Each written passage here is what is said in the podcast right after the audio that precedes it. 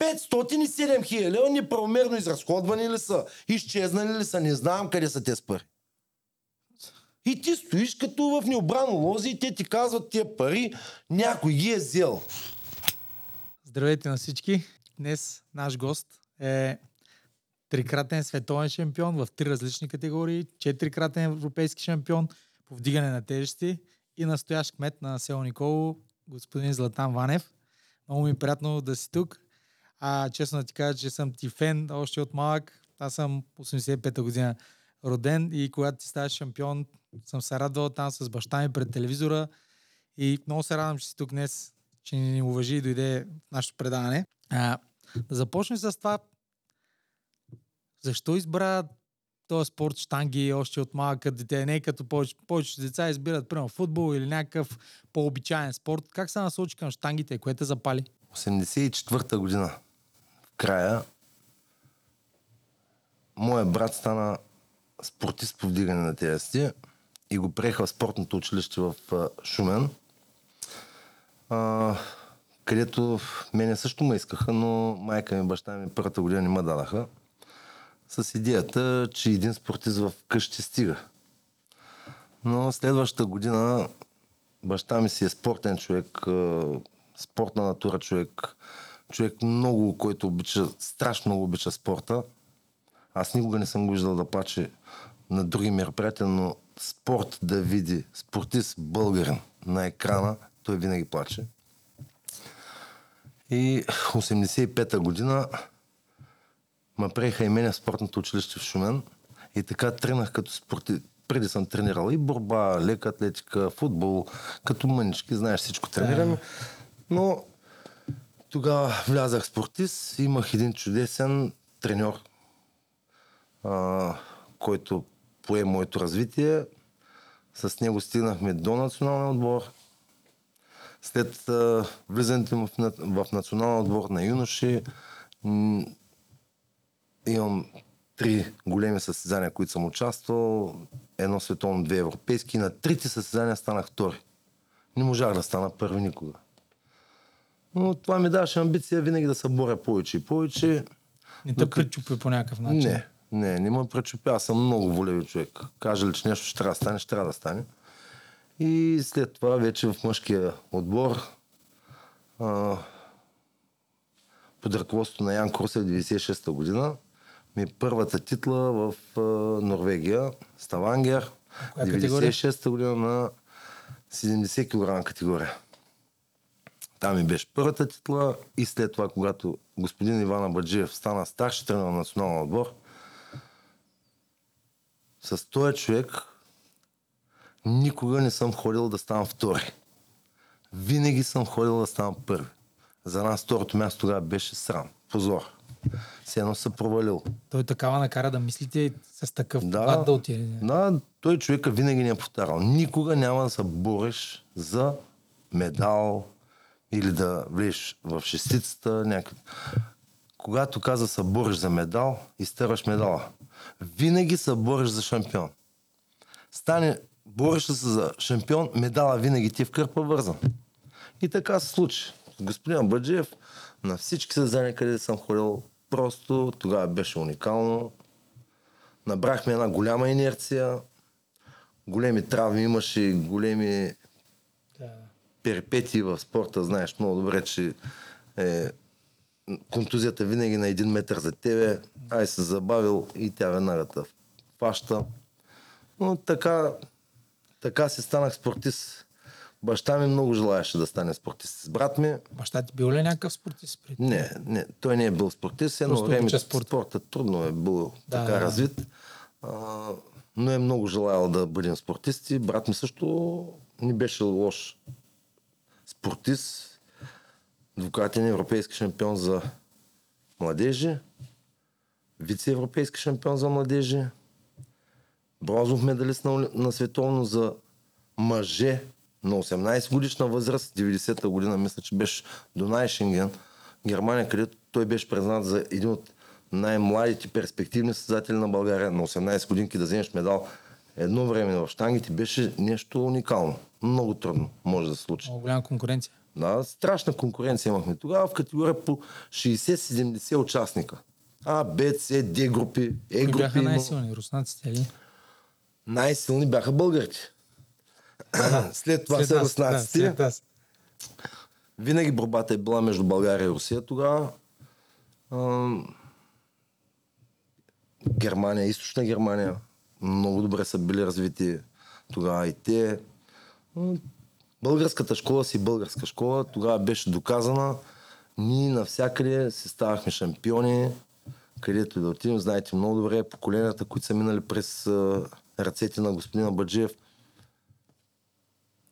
А, аз съм бил борец също и после граплинг, после ММА. Съм свалял, нали, много, има категории, трябва да сваляш килограми.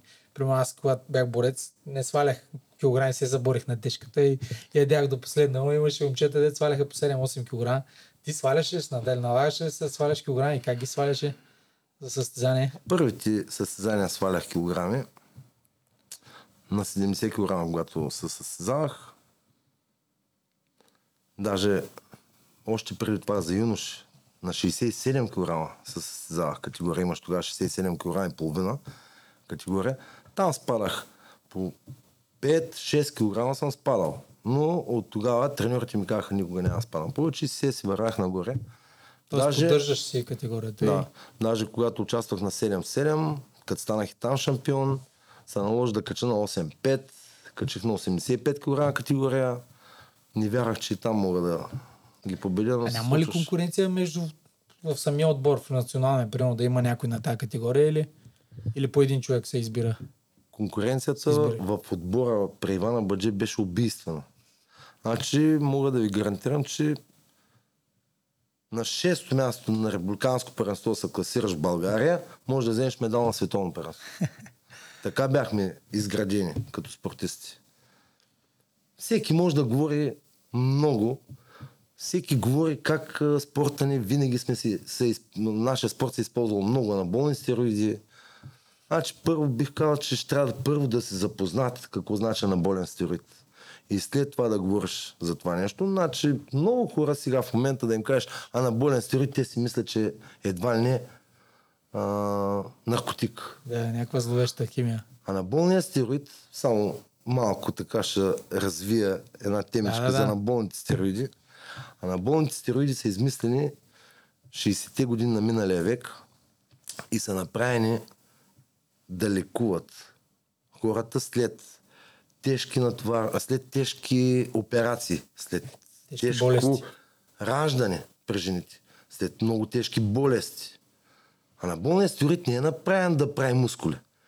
Значи, който иска да ме убеждава, не може да изпиш а на болен стероид и да кажеш бицепса ми стана и такъв.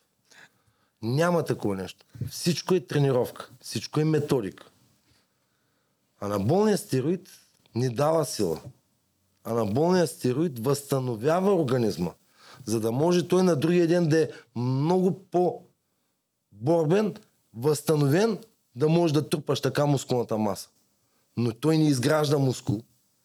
Той възстановява мускула. И ти на другия ден след тежки натоварвания от предния ден, на другия ден ти вече си възстановен. За пак за тежка тренировка. Едно време все се говореше, че едва ли не всеки, който Е шампион. е шампион е бил с анаболни стероиди и едва ли не само от тях е станал. Господин Аз Баджиев чух каже, господин да Ив- някой Аз на чух улицата. господин Ивана Баджиев на един журналист какво каза. Додаха му, зададаха въпроса, ама да, ама ви стават шампиони са на болни стероиди. И господин Баджиев му каза, мислиш, че само са на болни стероиди става шампион? И мълчание. Господин Баджиев каза, заповядай в понеделник в залата, колкото на болни стероиди искаш, толкова ще ти дам. Стани световен шампион. Не може да станеш така. Методика, тренировка, ние сме тренирали едно време, да не казвам голяма дума, над 8 до 12 часа на ден. Не знам 12 кой може да си го... Да. Ние влизахме в 9 сутринта. Излизаме в 12.30 на обяд. Влизаме в 4 след обяд, 4.30, излизаме в 8. От 8 до 8.30 вечеряш. Връщаш се на тренировка, половин час събрание, Иван, Разбор. господин Баджиев ти прави разборка на деня, как е минало всичко и почваш тогава да тренираш. Стигали сме до 11 часа на тренировка. До 11 до 12 часа сме тренирали. Е, тогава да дойдат да ми кажат как сме ставали шампиони. Те не виждат труда. Защото всеки казва, да, пише едно хапченце, едва ли не си шампион. Няма такова нещо. Тренировка. Даже мога да ви кажа един друг пример. Дъщеричката на господин Ивана Баджиев. Ангелина Баджиева. Страхотен талант, свирна цигулка. До...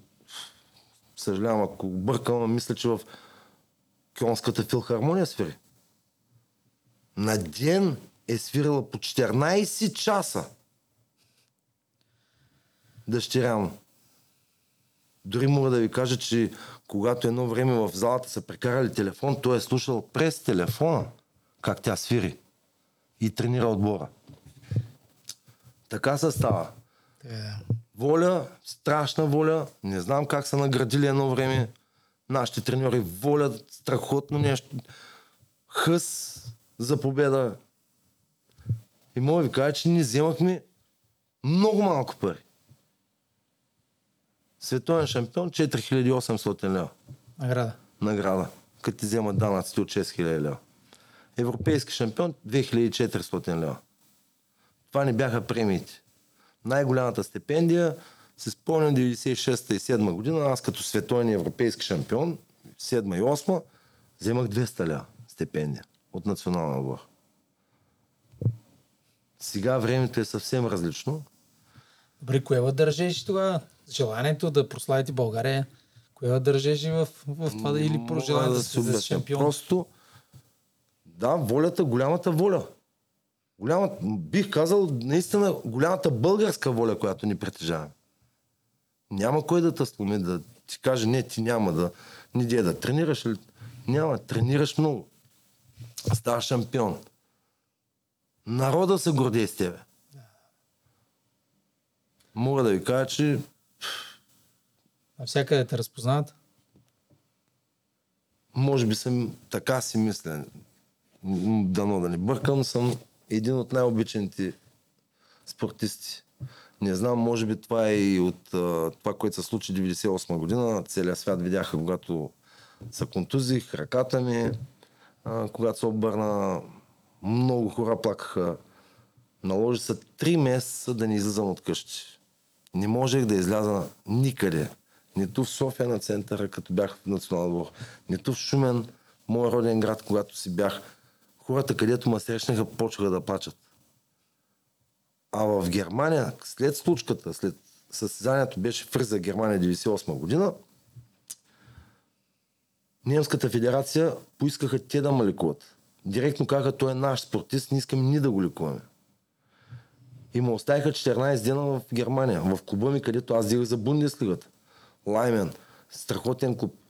Просто хората, три дена след това европейско, аз трябваше да бъда на финал на Бундеслигата, където се очакваше да станем шампиони. Президента на Немската федерация ми призна резултата, който направих на европейското. Ми го признаха в Бундеслигата и станахме... участвал. Все едно съм участвал и станахме шампиони на Германия. Голям обич. Съпругата ми беше тогава с мен в Германия. Бих казал, над 1000-1500 човека минаха в къщата ми в Германия. Да изкажат е, съболезнования за това, което се случи с ръката ми. Всеки мислиш, че вече аз свършвам спо, е, спортната си кариера. Няма да мога повече да се състезавам. Отписаха. Но, отписаха ме бързо, но господин Ивана Баджиев, Той имаш след като се върнах в... Той имаше друго мнение. Да, да, да. Като се върнах в а, България, му казах, може ли да си отида една седмица, а, да си отида да си видя семейство. Човека ми каза, моето момче, днес е понеделник. В неделя трябва да си в София. Аз викам, какво ще правя? Аз съм още в гипс. Той ми каза, почваш да тренираш. Господин Краката. Баджиев, как ще тренирам? Ръката ми е в гипс. И човек ме погледна и каза, а краката ти в гипса са. Ще клякаш. Колкото упражнения правяха отбора, аз правих толкова упражнения клякане. Но не един път да клекнеш да станеш. Да, да, да. Упражнение клякане. С 8 максимални, с примерно две двойки, две тройки да направиш. Краката ми станаха уникални. Наистина, и аз не вярвах, че тогава имах едни от най-силните крака в националния отбор. Бих казал, че аз кляках колкото най-тежките. Стигнах на гръб. Ти си запознат с тези неща. Стигнах на гръб. 300 кг двойка да правя. На 280 кг петица си правих без проблеми. Дори А колко килограм беше ти? 79. Не качи ли веднага заради ръката, качи ли килограм? Не, аз си бях 79 и на 77 се дигах. Да. Тогава дойде един американски журналист, искаше да ми снима тренировките. И като видя това нещо, 280 кг петици, как правя клякане гръб, все още това беше 2000 6-7 година Ивана Баджиев беше в Америка. И тогава човека ми се обади и вика, моето момче, помниш ли ония журналист, който му позволих единствения човек, журналист, да дойде да снима? Той ни разрешаваше да наснимат. Който му разреших да дойде да снима. Все още твоето клякане се гледа в Америка от всички тия бодибилдери, деца големите. И те си пускат просто телевизора и си гледат упражнението клякане. Тогава краката не станаха жестоки. Ивана Баджиев успя да му направи шампион пет месеца след като си извадих ръката. 98 година април месец в Лахти, не, 6 месеца. 98 година в Лахти, април месец станах европейски шампион, изкъртих си ръката. 98 година, септември, октомври месец, мисля, че беше състезание от световното в Лахти и станах световен шампион. Никой не можа да повярва. То ли ти е най-ценната победа? Е Една от, ценните, мен- една от ценните победи е тя, но като най-ценната победа аз също не можех да повярвам, че 90 а, 2003 година, след като вече два пъти си извадих ръката, мога да стигна пак този връх. Успях да стигна този връх и станах шампион 2002 година в Варшава на трета категория, различна. И затова в момента, да, затова в момента казва, че аз съм нали, единствения в три различни категории световен шампион. Тогава им беше най-сладката титла. Аз също не можах да повярвам. Бях станал девети в изхвърляне. Викам, просто те ме смазаха. От Б група ме биха създателите. Викам, «Ще- много ще ми е трудно. Но аз тласкането бях уникален тогава, за това време. То на, всяко, на всяко имаше отделни медали, нали? Отделно, отделно класиране. Отделни медали, но при нас не се смятаха тези отделни медали. При нас беше най-важно титлата. Да. При нас не се смятаха да изхвърляне медал, тласкане медал. При нас се смята титлата. Тогава титлата беше нещо уникално. И тогава след 17 кг победи един в изхвърляне. Имам един много голям приятел, грузинец, който Георгия Занидзе, който а, 2002 година победи с 10 кг в изхвърлянето. И тласна 207 кг и просто като ги тласна, застана в залата и каза, аз съм световен шампион, Ваня в този път не може да ме би. Много пъти ме е бил в изхвърлянето, аз тласкането винаги си го бия. И този път каза, не мога. И моят треньор, Пламен Аспархов, тогава седна и каза, изчакайте само две минути. Той има да направи два опита. И тогава започнах тежест, която всички бяха свършили. 212 кг. Най-голямата тежест, 207 кг, тлас на Георгия Занидзе. Почнах от 212. Първи опит. Първи опит. Ставам вице-световен шампион. И на втори опит поисках тежест, която да стана световен шампион. Не ме интересуваш колко ще, ще бъде. Треньора дойде и каза 217 моето момче, ще ги тласнаш. Викам, ще ги тласна, пускайте ме. Отидах и ги тласнах. И станах трети път световен шампион. Това ми е една от най-сладките титли. Просто еуфорията беше страшна. На това състезание аз не вярвах. След два пъти ръката ми излезе 2000 година, 20 дена преди Олимпиадата, буквално. В Сидни ми излезе ръката. Бях готов да чупя световни рекорди. Аз бях готов, дигах по 10 кг на световните рекорди. И си мислих, че отивам и ставам шампион директ. Да, ама ръката ми излиза. Не мога. Ако знаете, даже мога някой ден да направите едно интервю с господин Георги Марков. С него бяхме в една стая. Когато ми излезе за втори път ръката, в Малайзия, Куала Лампур, бяхме на лагер с господин Абаджиев 45 дена. Когато ми излезе ръката, щупих един шкаф, От яд. не от яд. Вратата на шкафа, метален шкаф, взех му пантичката, която беше метална, си приспособих шина. Сам с дисковите чуках и си приспособих шина. Сложих тази шина, увих на ръката и викам, аз трябва да участвам в Олимпиадата. Не мога. Втора Олимпиада препускам. Няма как да случи. И викам, отивам да дигам. Отивам в залата в един часа с Андон Николов. Беше помощник тренер тогава. Отидах в един часа без Ивана Баджия да знаеш, защото ако беше научил, ще да на... Не знам какво ще да стане с нас. Отидах и се пробвах да дигам. И дигам 140 кг на права ръка. Аз не мога да я свия ръката си, защото шината ми пречи. И чувствам как ръката ми заминава. Не е твоя. Да. Обръщам две 180 кг подлек. Тласкам ги, обаче държа штангата и тя ръката ми заминава. И викам, аз не мога да се причиня за втори път на голямо състезание да ме види българския народ. Ще плачат всички. Викам, не може да се случи това нещо и се отказах и казах, аз се връщам в България. Върнах се, операция се направих втора. Ти ли ти е най-тежката контузия? Да, три пъти ми излезе ръката. Андон Никол в един като когато бях на е тренировката, човека плачеш, сълзи на очите му и вика, не мога да повярвам, че ти искаш да дигаш. Ръката ми извадена, аз искам да дигам. Не мога. Значи това ми е вродено от, а, не знам, хъс, воля. Това е направено, така бяхме направени, изградени едно време спортистите, че милеехме за спорта си.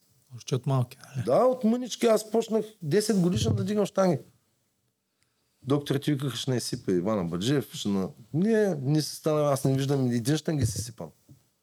Виждам много здрави мъже.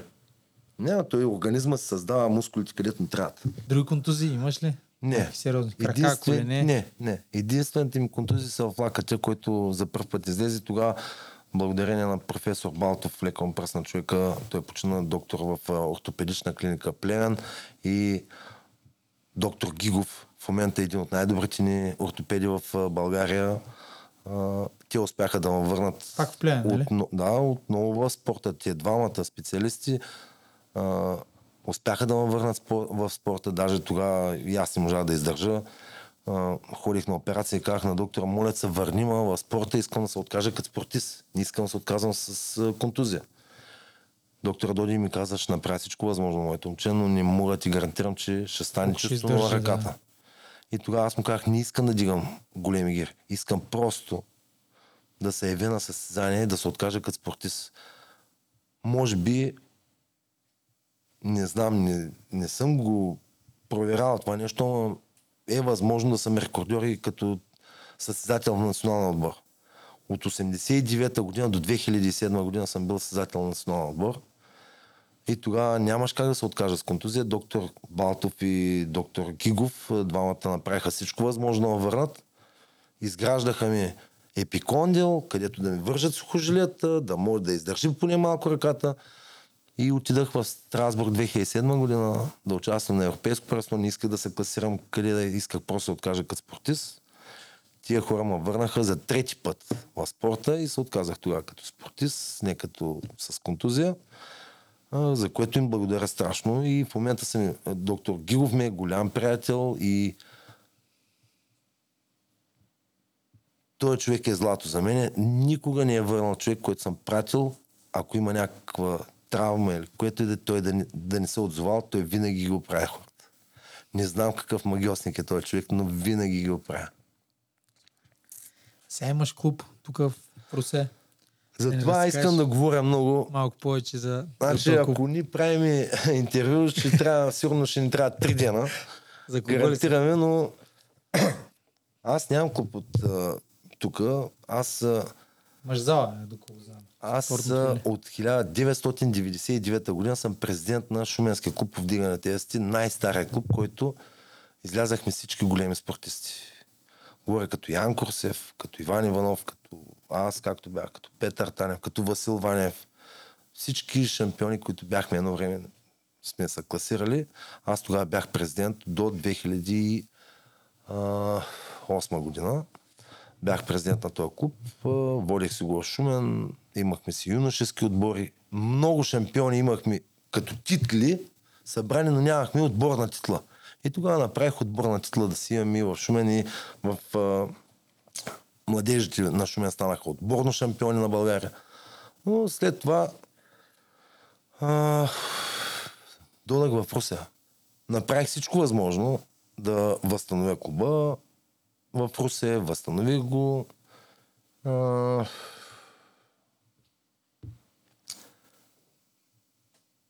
2009 година, 2010, 2011 направих всичко възможно да възстановя клуба. Тогава имахме тежки години в нашия спорт. Имахме доста тежки години. А, даже директно ще ви кажа, и Министерството не искаше нашия спорт да бъде с тази федерация. Всеки ти говориш, че тази федерация не била читала федерация. Ако продължаваме с тази федерация, няма да имаме този спорт. Аз милея за този спорт. Аз живея с този спорт. И тогава се наложи, може би, намеса политическа да е имало, да правим нова федерация. Защото тая федерация казаха, че няма с нея не можел да работи. Кое няма? Министерството на спорта не може да работи с Е, нея. тогава имахме и големи проблеми, както и сега ги имаме. Да, да. да. Както и сега ги имаме. Ние няма да се оправим, аз не мога да видя кога ще има управия в този спорт. Казвам директно, защото милея за този спорт. Защото Ама на мен нали, живота имам- ми е минал там. Сега има медали, има момчета, дето... Да, обаче онзи ден бях на събрание на Българска федерация вдигане на тежести. 507 хиляди лева неправомерно изразходвани ли са, изчезнали ли са, не знам къде са те пари. И ти стоиш като в необрано лози и те ти казват тия пари, някой ги е взел. И аз им казвам, хора, Българска федерация си има устав. По устав Българска федерация се управлява от управителен съвет.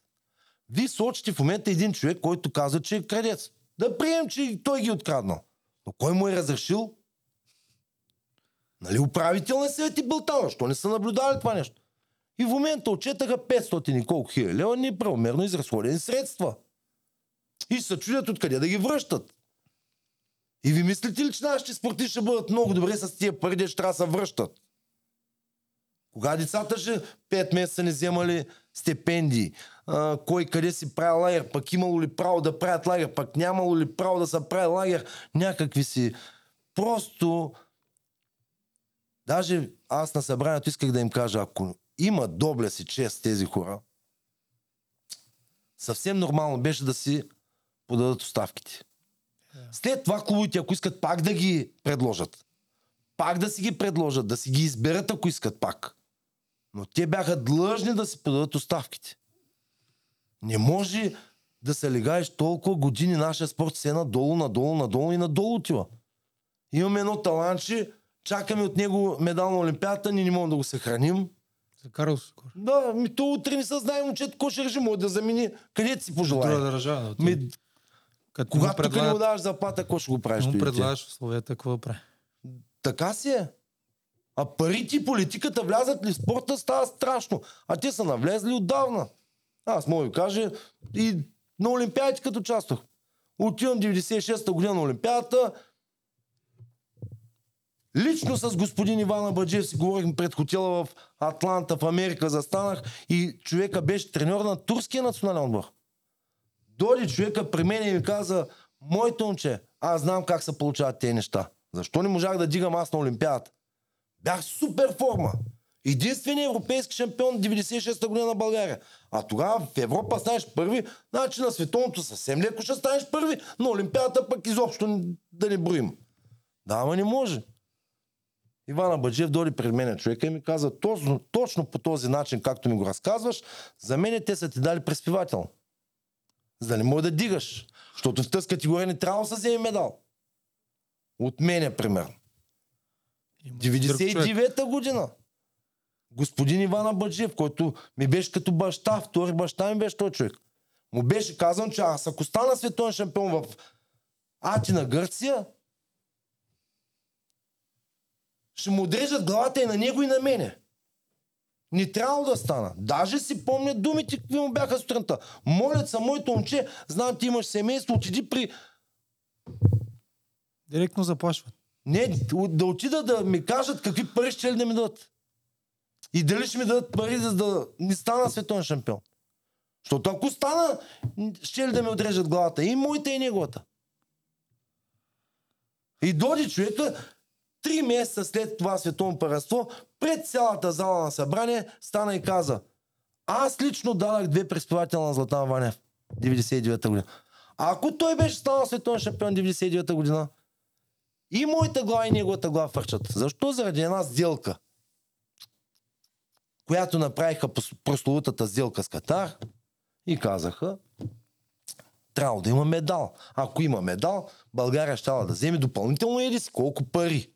Което не знам кой ги е видял тези пари. Ма ние създателите не сме ги видели. И така, 99-та година, 2000-та година пак същата работа. Не трябва да стана аз олимпийски шампион.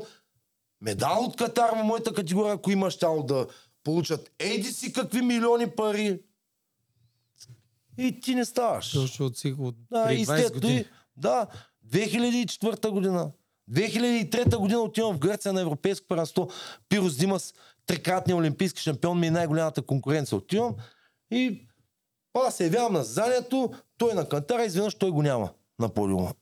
Викам, какво стана, защо не излезе? Големи приятели сме, заедно с Пирос. Имаме с... Отидах, аз станах европейски шампион. Изведнъж голям интерес към мене. Страх ли ме било от Пирос Димас да... за Олимпиадата. Викам, хора, аз дола в Гърция станах шампион. Какво да ме е страх? За първ път аз видях такова нещо, където чужестранни журналисти искаха интервю от мене. Отидах, дадах си го, питаха ме дали му е било и страх. Не му е страх, но след три месеца додаха на допинг контрол България. Много добре знаете, мене, а, а, Георги Марков и Галабин Борски. Много дрязаха. Mm. Не можем да дигаме на Олимпиадата. А, знаем как Питат ги, защо ги спирате момчета ми? Намерихме витамин С в урната. И как витамин С намерих? Това не е забранено. Стоим, мислим, манипулация на урината. Какво значи манипулация на урината? Мога ли тази вода в момента да я направя Кока-Кола? Мислите ли, че аз съм химик? Не става. Идва твой доктор от Световната федерация, ти взема допинг контрол. Не е мой доктор.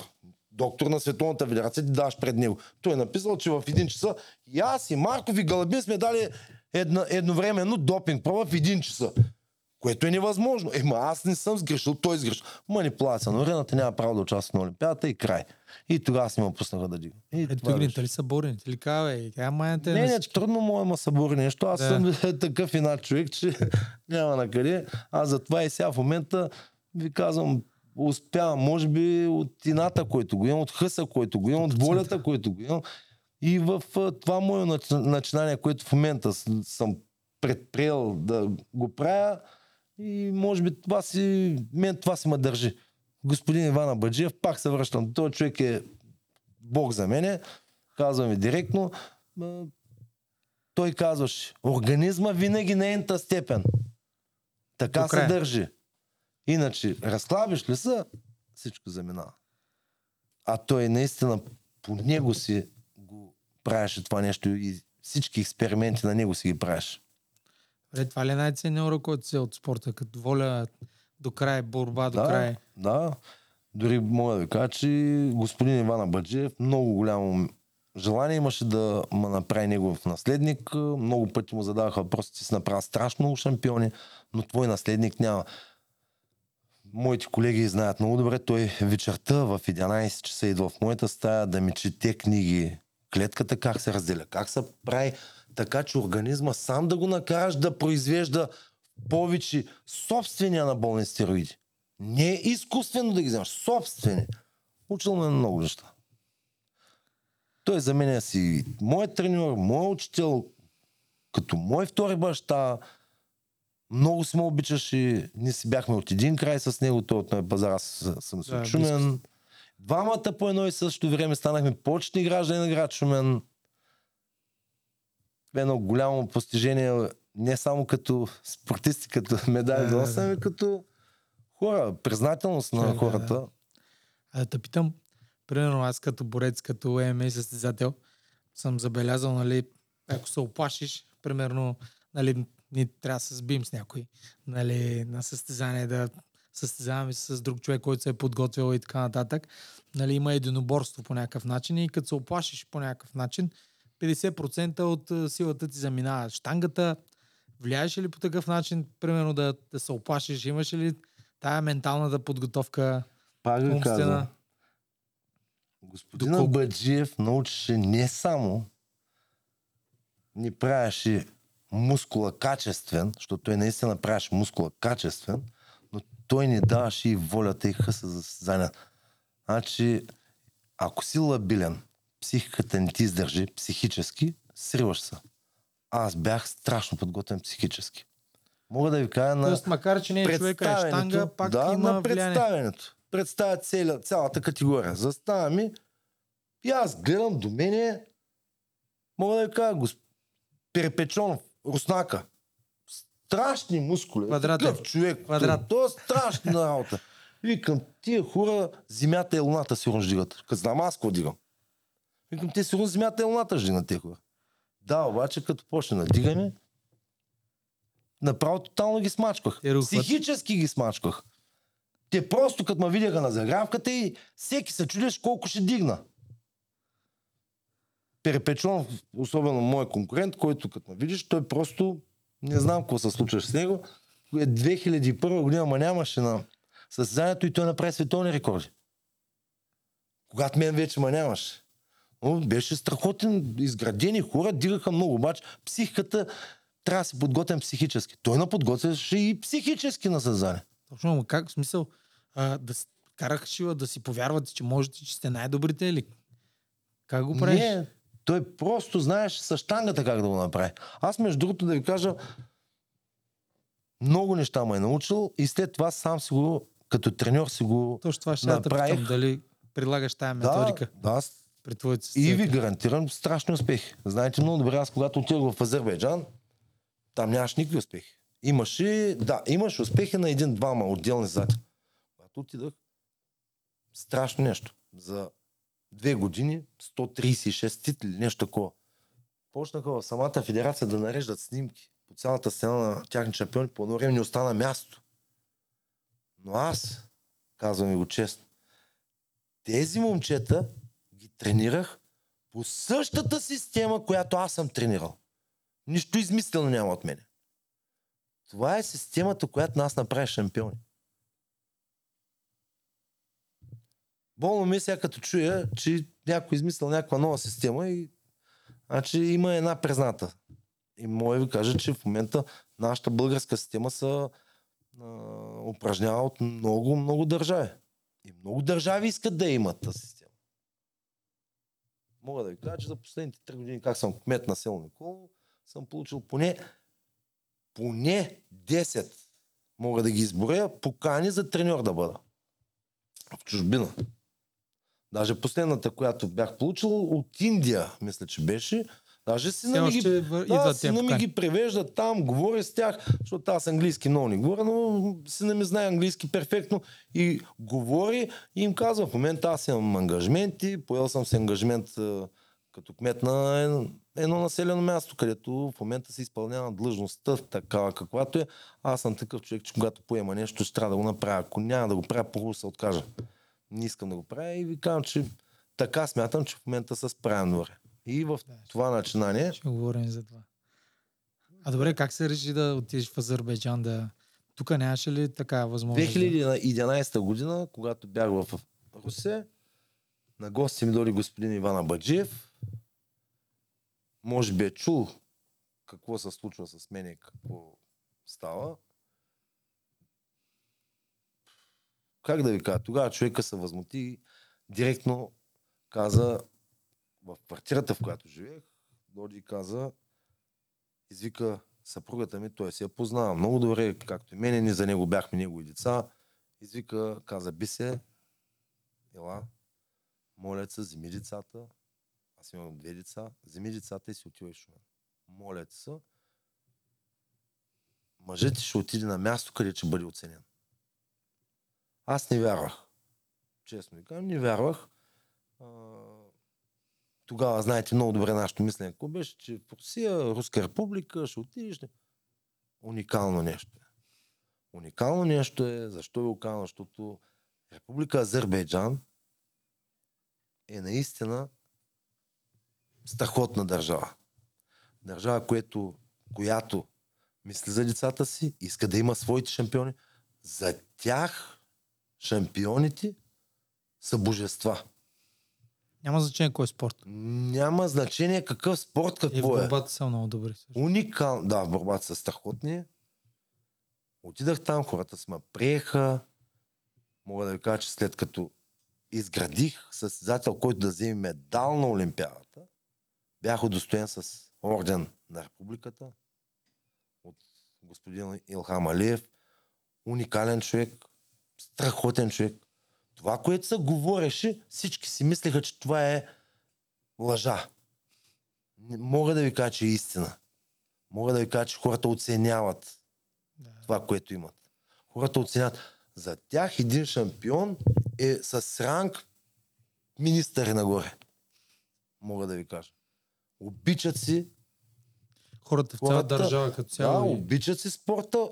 За тях е национално, как да ви кажа, богатство. богатство. Един спортист. Ти имаш чувство, че ти среща с друг президент на тази република, когато видиш един шампион тяхен.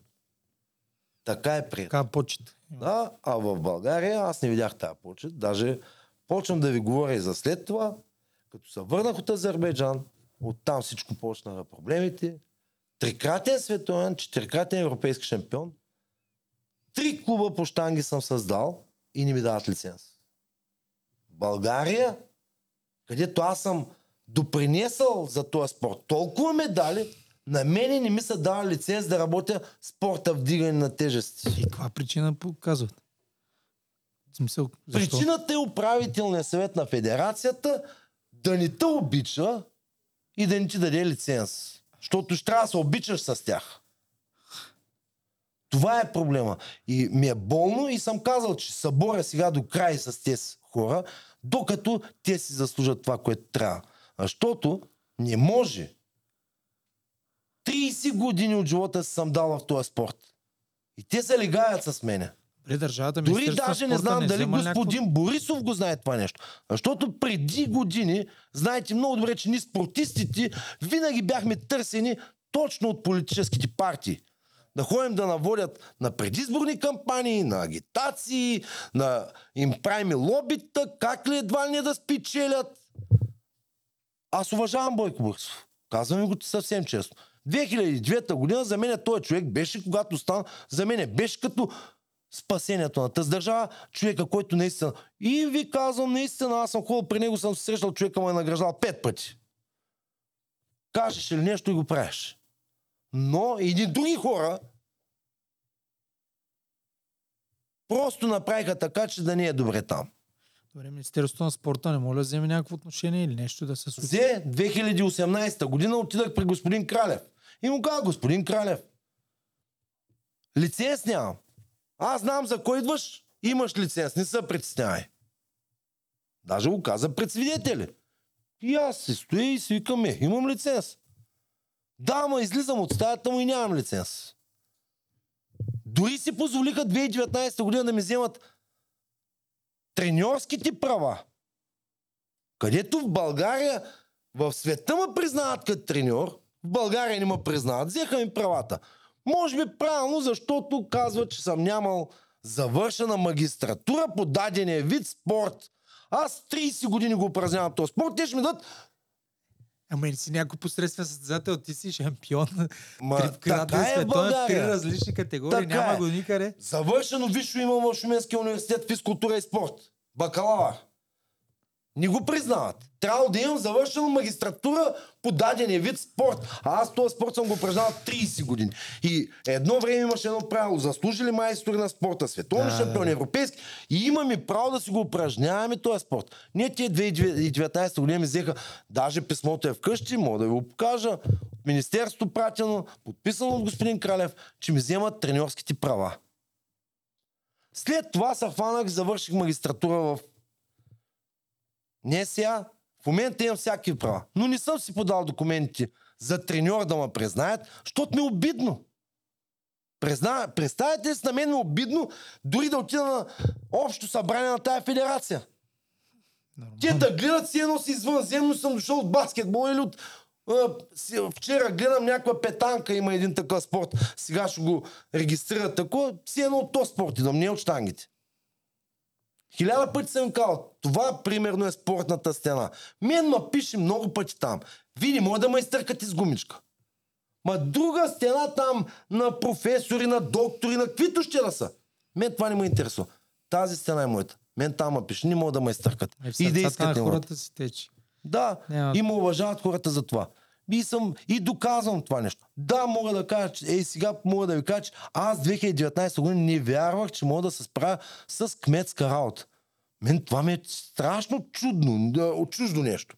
Не знаех дали мога да се справя. как стана от штангист? Как реши Точно да заради стане? тези проблеми. Да. Не ми се дават на три клуба, тогава два клуба. Клуб Мадарски конник Шумен ми отказват лиценз. Клуб Златан Ваня в Русе ми отказват лиценз. Вземат ми спортните права. И аз се принудих и им казах. Тогава аз стоям в политиката. Щом не ме искате тук. Отидах.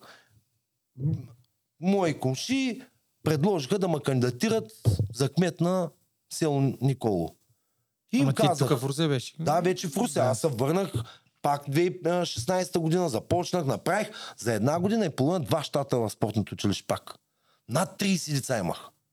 И най... Трениращи при те. Да, трениращи при мен. Сала, сам единствения, може би съм треньор, не знам, може да има някъде другаде друг треньор такъв, като мен е луд, но единствения съм, който си направих две зали със собствени средства.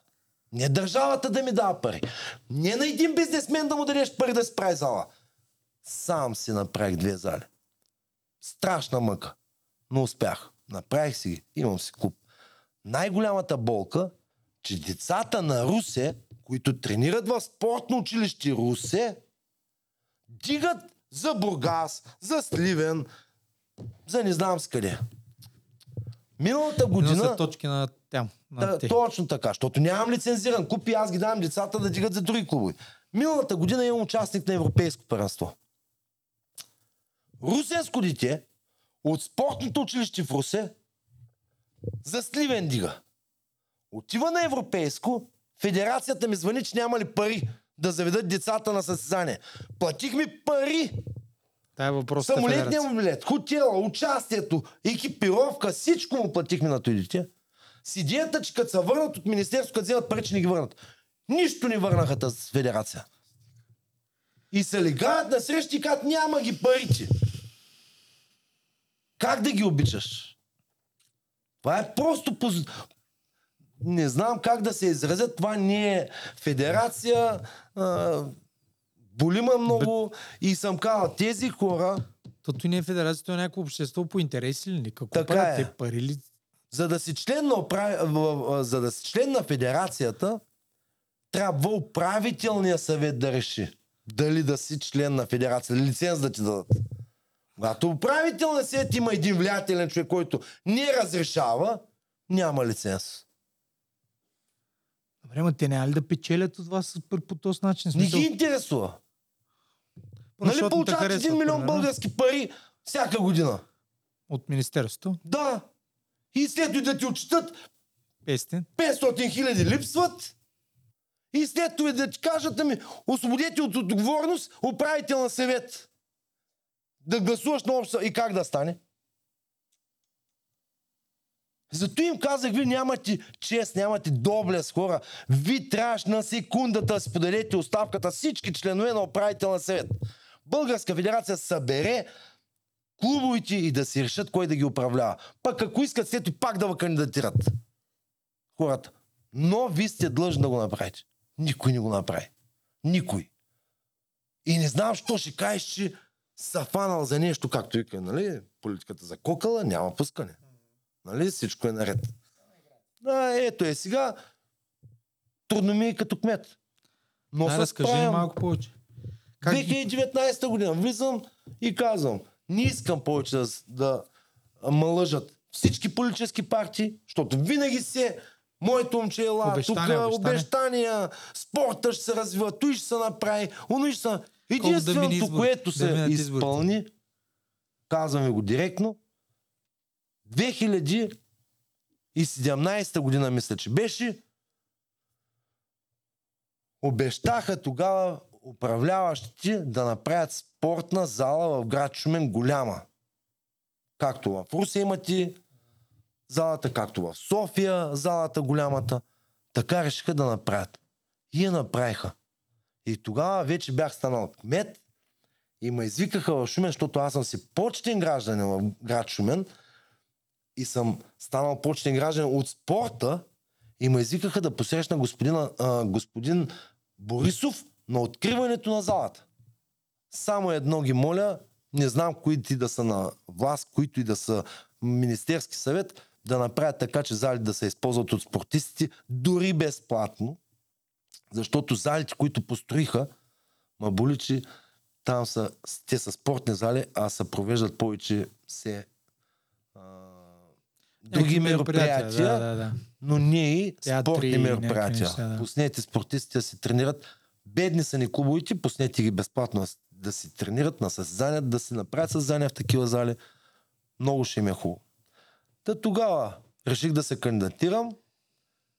2019 година за кмет на село Николово, след молба на мои съседи, където аз буквално Да 2017 в края отидах да живея в Николово, там си купих имот, искахме да задумим с жена ми в Русе, но аз, моето желание беше да е около Русе, не искам града, исках си спокойствие.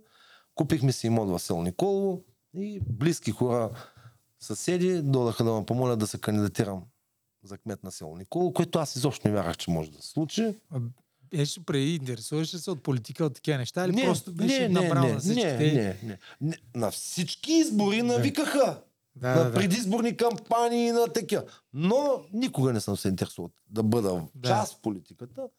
Но тогава реших, но с идеята, че ще се кандидатирам от някоя партия, която е супер назад. Най-малката. Просто като човек. Да. Човека златава, не, не някаква Тогава партия. се кандидатирах, не исках голяма партия, защото бях лъган страшно много. Да, да, да. Три клуба по штанги. Тогава в село Николо, като станах кмет, не вярвах, че мога да се справя. Оплашах се. Директно ви казвам, оплашах се. Ама вече като станахме, Да, като ме избрах, хората се оплашах. Викам, тия хора ме избраха за кмет. Аз сега какво трябва да направя? Аз ми е чуждо това нещо. Да, Аз съм да. спортист човек. Изведнъж влизаш в Съвсем друга материя. стая, Да. стоиш, гледаш финансист, до тебе грал, Счетоводители. та, Някакви хора. чудиш се и не знаеш какво ще трябва да направиш. Но аз имам страшно много приятели в България. Винаги съм се съветвал с тях. Никога не ми е било обидно, че едва ли аз съм човек, където звъни им. Така ще трябва да се направи, се. това ли ще трябва да се направи, какво трябва да направи, как да го направи. И до някъде ка- бих казал, че се справя. Не до някъде, ами казвам, мога ви кажа директно, че аз за мен се справям. Защо? Много хората си ме обичат. Тото е. Бизнеса ме обичат. Не знам, ако бизнеса го нямаше в село Николо, не, мож, не можех да направя това нещо. Но в момента страшно съм благодарен на бизнеса, който го има в село Николо. Бизнесмените, които ми помагат в село Николо. И мога да кажа, че Община Русе също помага. Защо ви го казвам?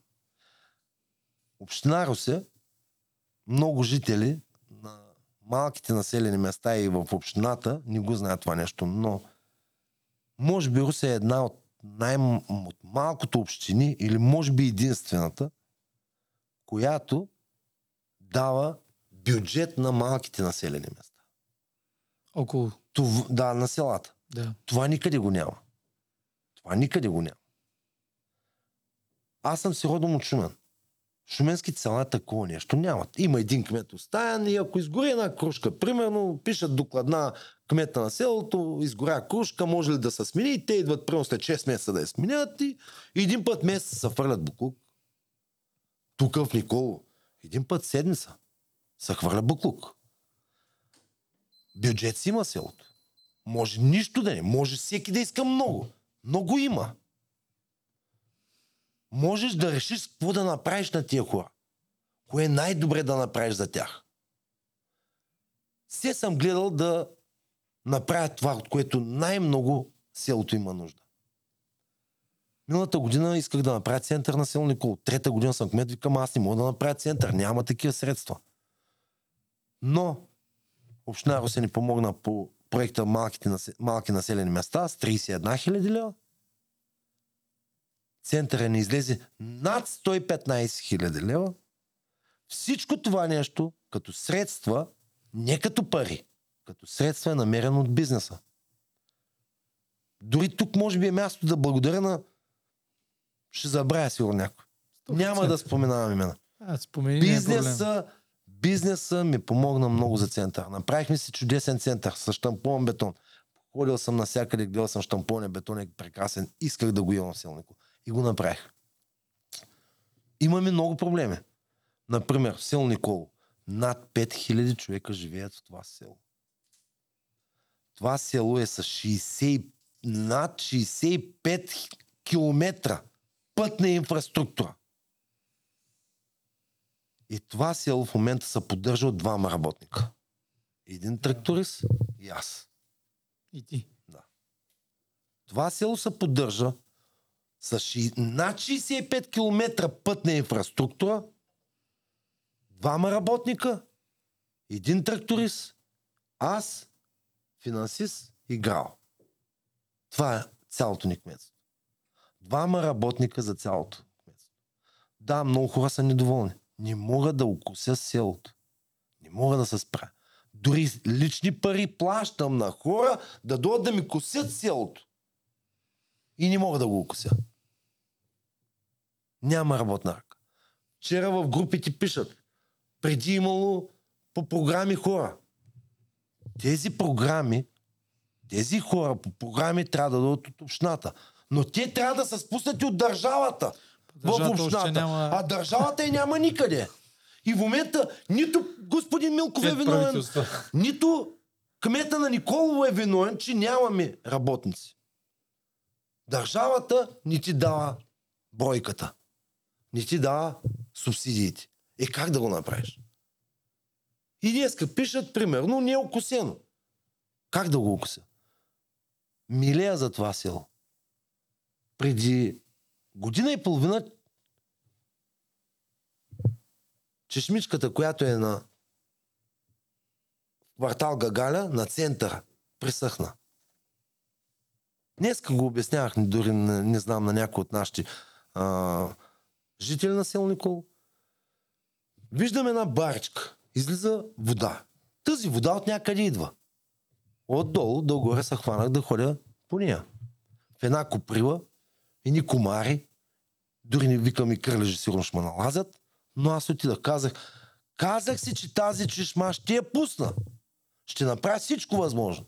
Отидах под една върба, нагоре около 4-500 метра, по дерето, под една върба намерих поточе.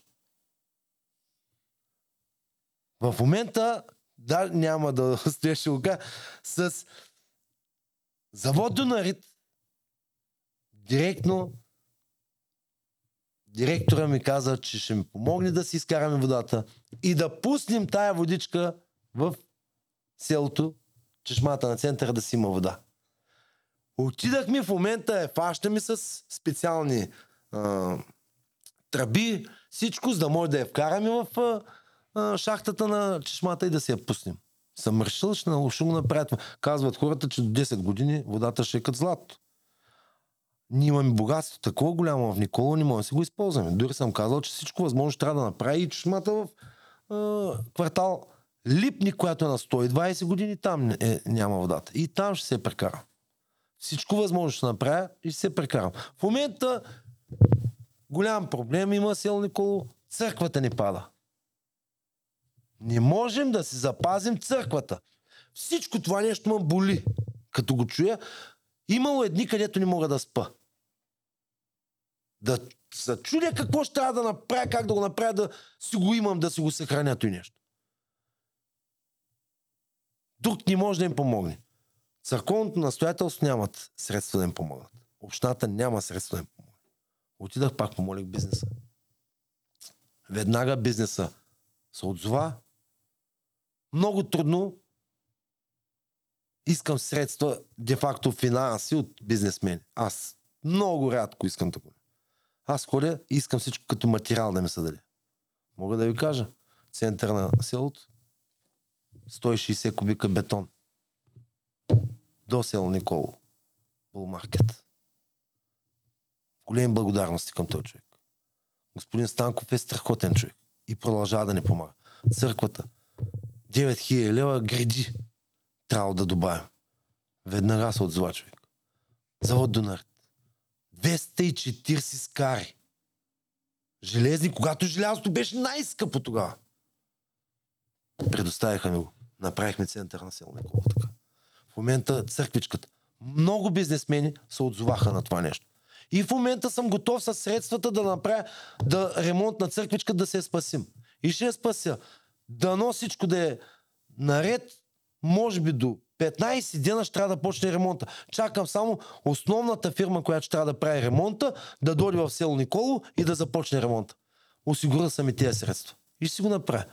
Хората сами да преценят след 5 месеца дали аз съм подходящия човек за тях. За го преценили. Аз съм длъжен да го направя, да се кандидатирам, аз си го казах на тях. Аз съм длъжен да го направя, да получа Да вашата оценка. работа. Да получа вашата оценка. Оценете ма както желаете. Всеки си има глава на раменете. Никога няма да застана пред тях и да кажа не, задължително за мен гласувайте. Даже ако има човек, който е по-добър от мен и знам, че е по-добър, аз ще накарам хората да гласуват за него. Ако го знам, че този човек е тук. Аз имам с да занимавам. Знаете много добре, болката ми е спорта. Винаги ще има тази болка в мене. В момента направих клуб по вдигане на тести. Николово! Аз това ще я питам. Има ли някакви, някой зала? Имам и деца в Николово, които тренират. Сина ми в момента пое штафетата от мене, когато станах кмет, той стана треньор в спортно училище на моя щат. С децата, които ги имахме, тренират Той е децата. треньор и, състезател, да, нали? състезател и треньор. Тренираме децата. Дори направих президент на клуба на... в Николово моя син. Защото ушки аз не съм достоен в този спорт да ми дадат лиценз на мене. Защото аз съм тренирал петанка, с извинение. Не съм штангист. Направих сина ми. Президент на този клуб. Отказаха му. С довода, че в град Русе имало клуб по вдигане тести, много добре финансово обезпечен, с много добри специалисти, които аз едно време им предложих, като възстанових клуба им. Аз лично им предложих тези треньори. Те дори тогава не се занимаваха с вдигане на тежести тези хора.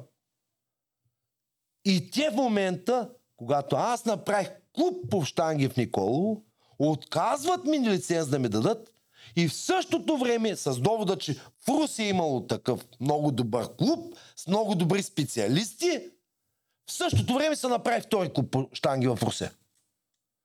Президент, човек, който изобщо не се е занимавал с штанги.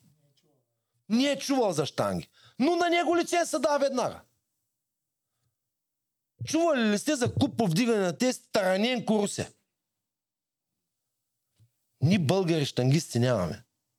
Ние ги кръщаваме вече. Да, всеки си има право, извинявам се. Всеки си има право, може да си кръсти клуба както си пожелае.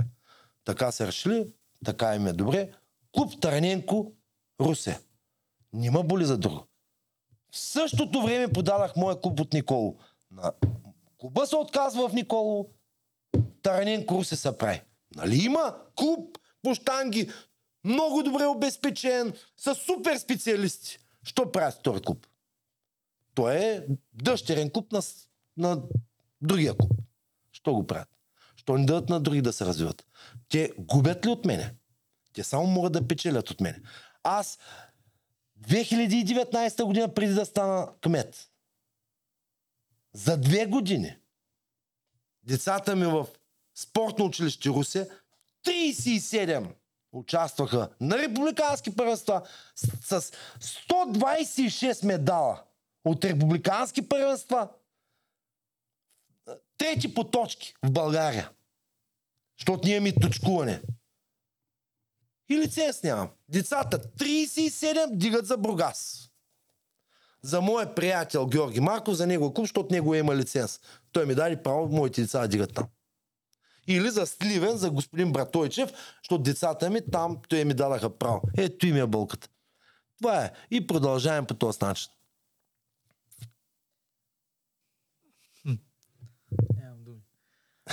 Никол, Никол, да се върнем малко на Никол, да, то стана световна дестинация, май вече.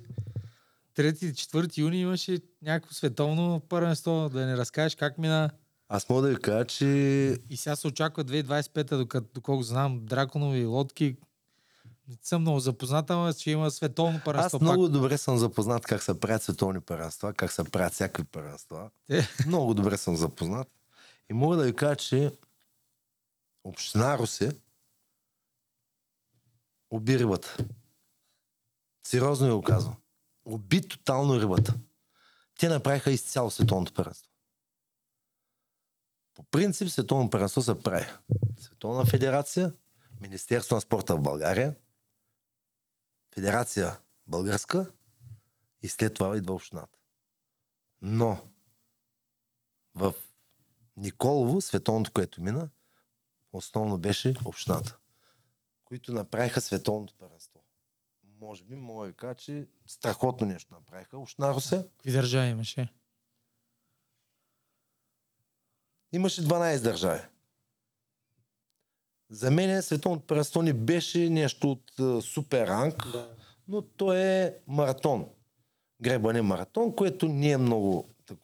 Аз мога да ви кажа, че на световно първенство по штанги 150-160 държави има. Но така е прието. Село Николово прие такъв ранг състезание. Страхотно нещо.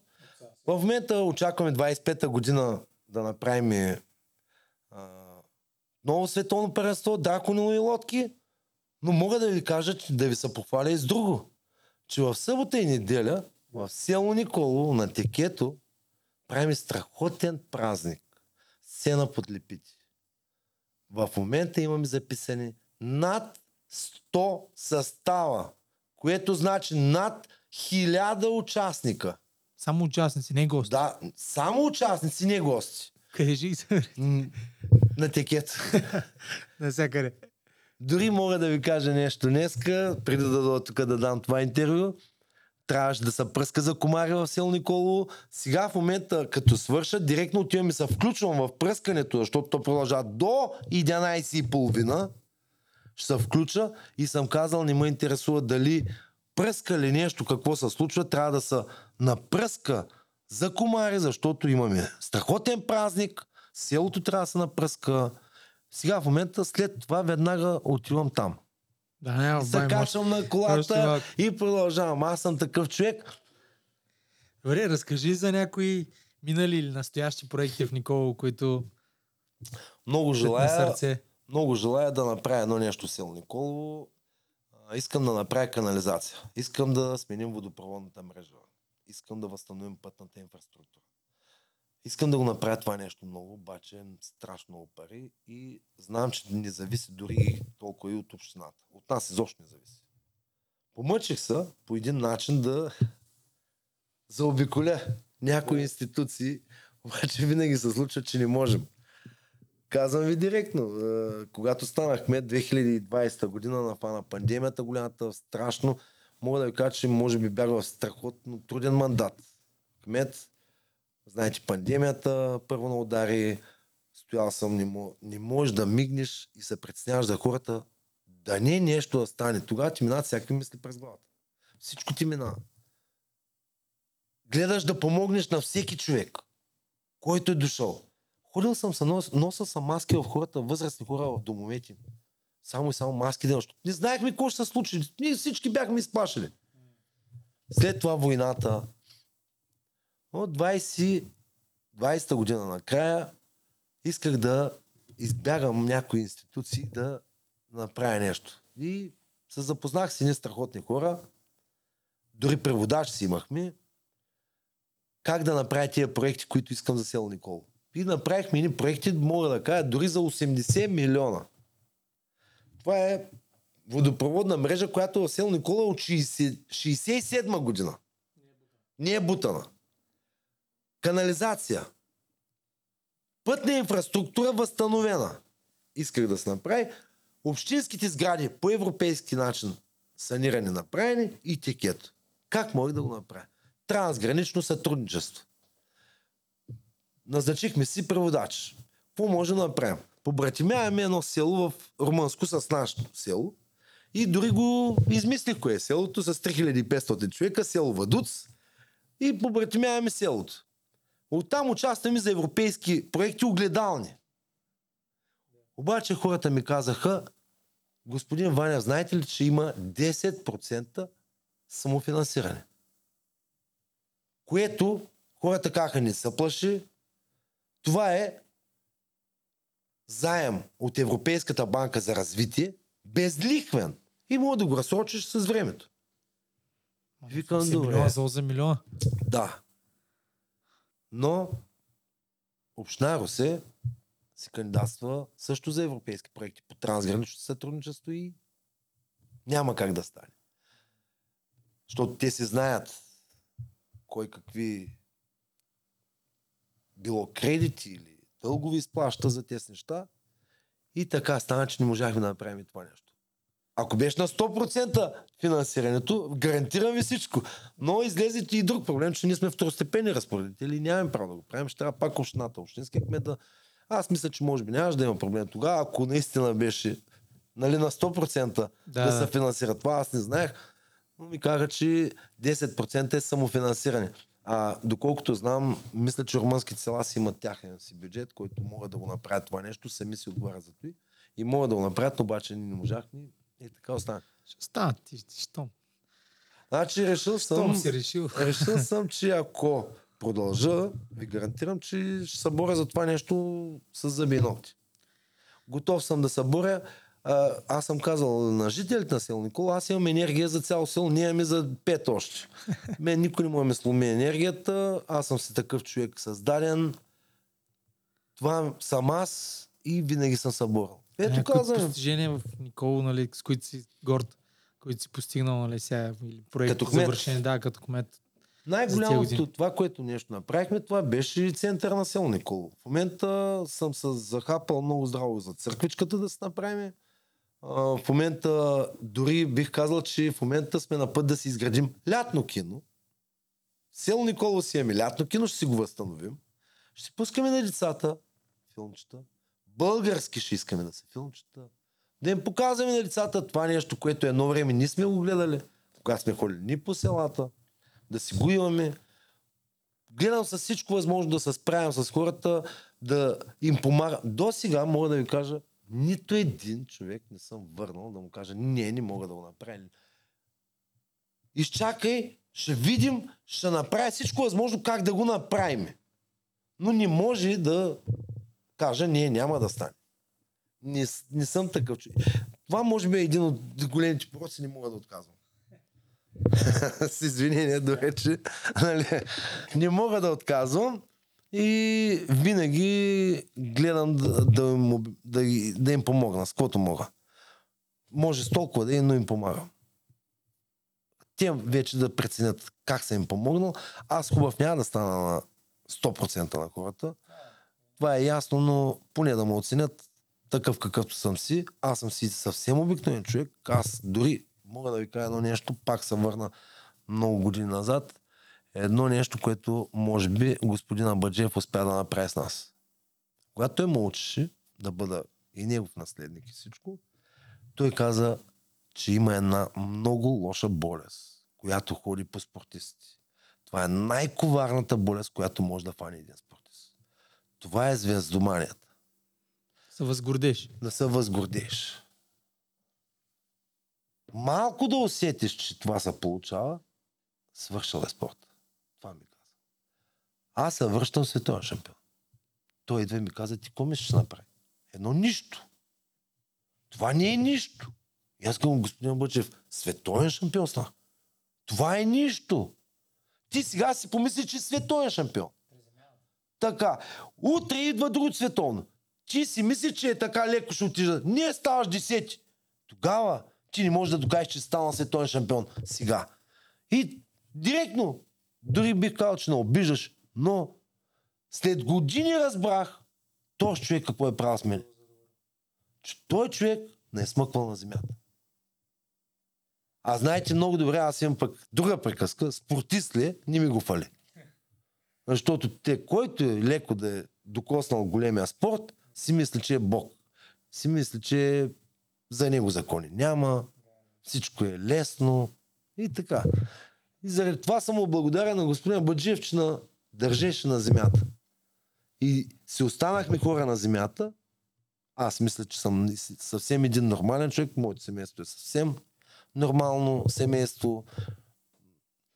От средната класа, от едно време. Уважавам се семейство, уважавам се. Да. Мога да кажа, че попаднах на страхотна съпруга, която, знаете много добре, една жена може супер да те издигне, да но може скрини. и супер да те занули. Но аз попаднах на страхотна съпруга, която аз бях спортист, тя сама гледаше децата. Аз бях национален отбор. Аз не бях на месец един път, имах право да отида да се видя семейството. Но знаехме защо, защото ще трябва да стана шампион. Защото ще трябва да мисля за тях. Дори мога да ви кажа пример. С господина Баджиев се скарахме един ден. И му казах, аз искам да отида да се видя детето. Детето ми с съпругата ми са в болница. И знаете ли кой ми отговори? Моето момче. Ти доктор ли си?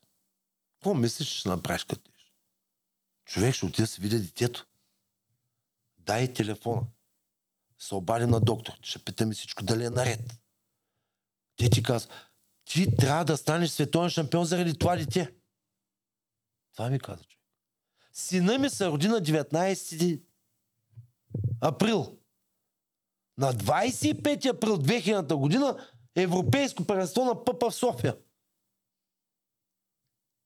Господина Бъджиев, един час ми трябва да отида в Шумен, да си запиша сина, да си напиша имената на сина ми.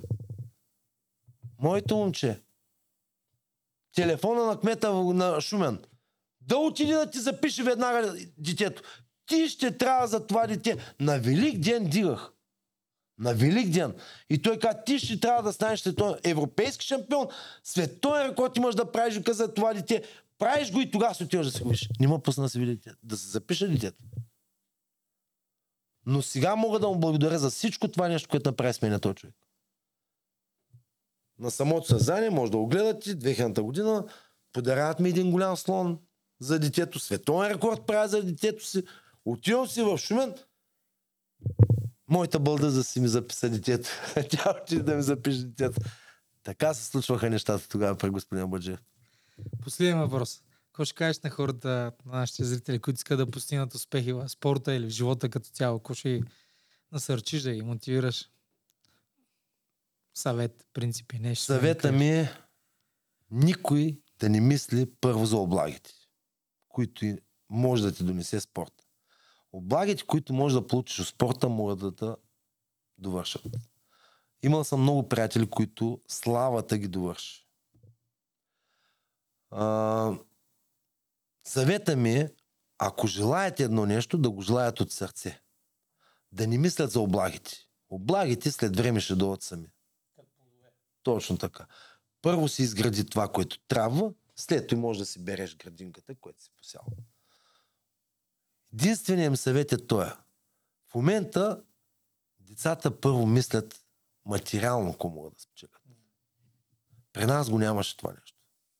Първо стани, докажи, след това всичко ще дойде.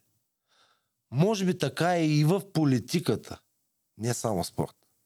Нашите политици един път за винаги да седнат и да решат спорт ли ще имаме, култура ли ще имаме. Не трябва да имаме всичко. Но по кой начин най-добър за нас ще бъде? Виждате в момента какво е образованието ни. Виждате спорта ни какъв е. Да, онзи ден по телевизията даваха и събранието, което говорихме.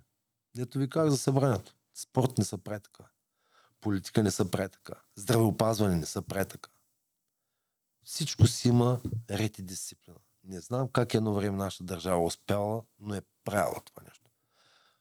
Много пъти сме си говорили какво е било едно време. Може би лошо е било, може би хубаво. Аз съм видял хубави неща, защото едно време, когато нещо стане в залата, на секундата идваш се оправиш. Спортно училище беше на педестал. Най-отгоре. Ето хранене имаше. Храна. То сутрешна закуска. Закуска първо. Преди Сутрешна, закуска, да. предобедна закуска, обяд, след обедна след закуска. обедна закуска, вечера. Безплатно. Националния отбор. На закуска пържоли. Задължително по две. Сега в момента нямаме го този спорт. Искам да им пожелая успех на всички деца, на специалистите, които готвят нашите деца, също да зададат въпроса дали могат да създадат такива деца, каквито бяха едно времешни деца, спортисти. Защото много в момента аз това съм се оговорил с стария министър, министър Нейков на спорта съм му казал, че България ще дойде времето, когато ще страда за специалисти. За да имаш изграден спортист, ти трябва да имаш супер специалист, който да го изгради. Много малко хора останаха специалисти. Всички наши, наши специалисти отидаха в чужбина да предават нашия опит. Нямаме специалисти. Първо сега ще трябва наново да изграждаме специалисти, които да изградят състезатели, да си имаме пак нашите шампиони. Ни талантчета си ги имаме. Едно време, които деца бяхме и сега ги има, тия българчета. Фатката е специалист да го развие този талант. Нямаме го специалист. Затова дали ще продължа в политиката, аз политик няма да стана, но съм казал на много политици, че аз мога да ги направя пък тях спортисти, ако искат. Но аз оставам човек. Аз оставам, както едно време споменах, детето на народа, човека на народа. Искам да сме уважат, искам да сме обичат. Така както е било едно време. Господин Ивана Баджиев имаше една приказка. Моето момче, сега те сочат като световен шампион. Утре много политици ще искат да влезат в политиката. Направи всичко възможно. Както сега те сочат като тяхния световен шампион, така да те сочат, че си тяхния човек в политиката. Но аз към политиката няма. Но това си ме стига. Ще се боря за Сел Николо. Много ще се боря. Не знам как ще го правя, но ще го правя. Искам да си върви Сел Николо. Не казвам, че другите села не трябва да вървят. Трябва да си вървят всички села. Трябва да си върви града ни. Бих поздравил и господин Милков. Може всичко да е, но това не беше един от най-кошмарните. Аз друг мандат съм нямал. Но този мандат беше кошмар. Знаете, много добре. Пандемия, кризи, да, да, война, какво ли не беше, държавата, правителство няма, субсидии не получава общината, ужас Да, след да, ужас, ти не знаеш на къде да се обърнеш. Аз мога да ви кажа, че той в момента, господин Милков, не знам как се справя с това нещо. Аз като знам в село как е, представете си кой тук, ужас е, но длъжни сме да го правим. Борба. Трябва да го правим и Борба продължаваме. Борбата продължава. До край. Надявам се някой ден да имам клуб по штанги Ще. с лиценз. да им покажа на тези хора как, се, прави. Точно така. И така. Пожелаваме ти го от сърце. Много ти благодарим. Мерси много и аз много ви благодаря. Казах си много болка имаш събрана в мене. Казах си я. Който както иска така да я приеме, живи и здрави бъдете. Много благодарим. Благодарим на нашите зрители. Абонирайте се, натиснете камбанката, ако ви хареса това, което правим. Искаме да ви даваме стойност и да поканим все такива големи хора. Благодарим ви още веднъж. Абонирайте се за канала. Благодарим и на Браснаров фризьорски салон и Ирена Минчева за гостоприемството на Монткура 76 град Русе. До скоро!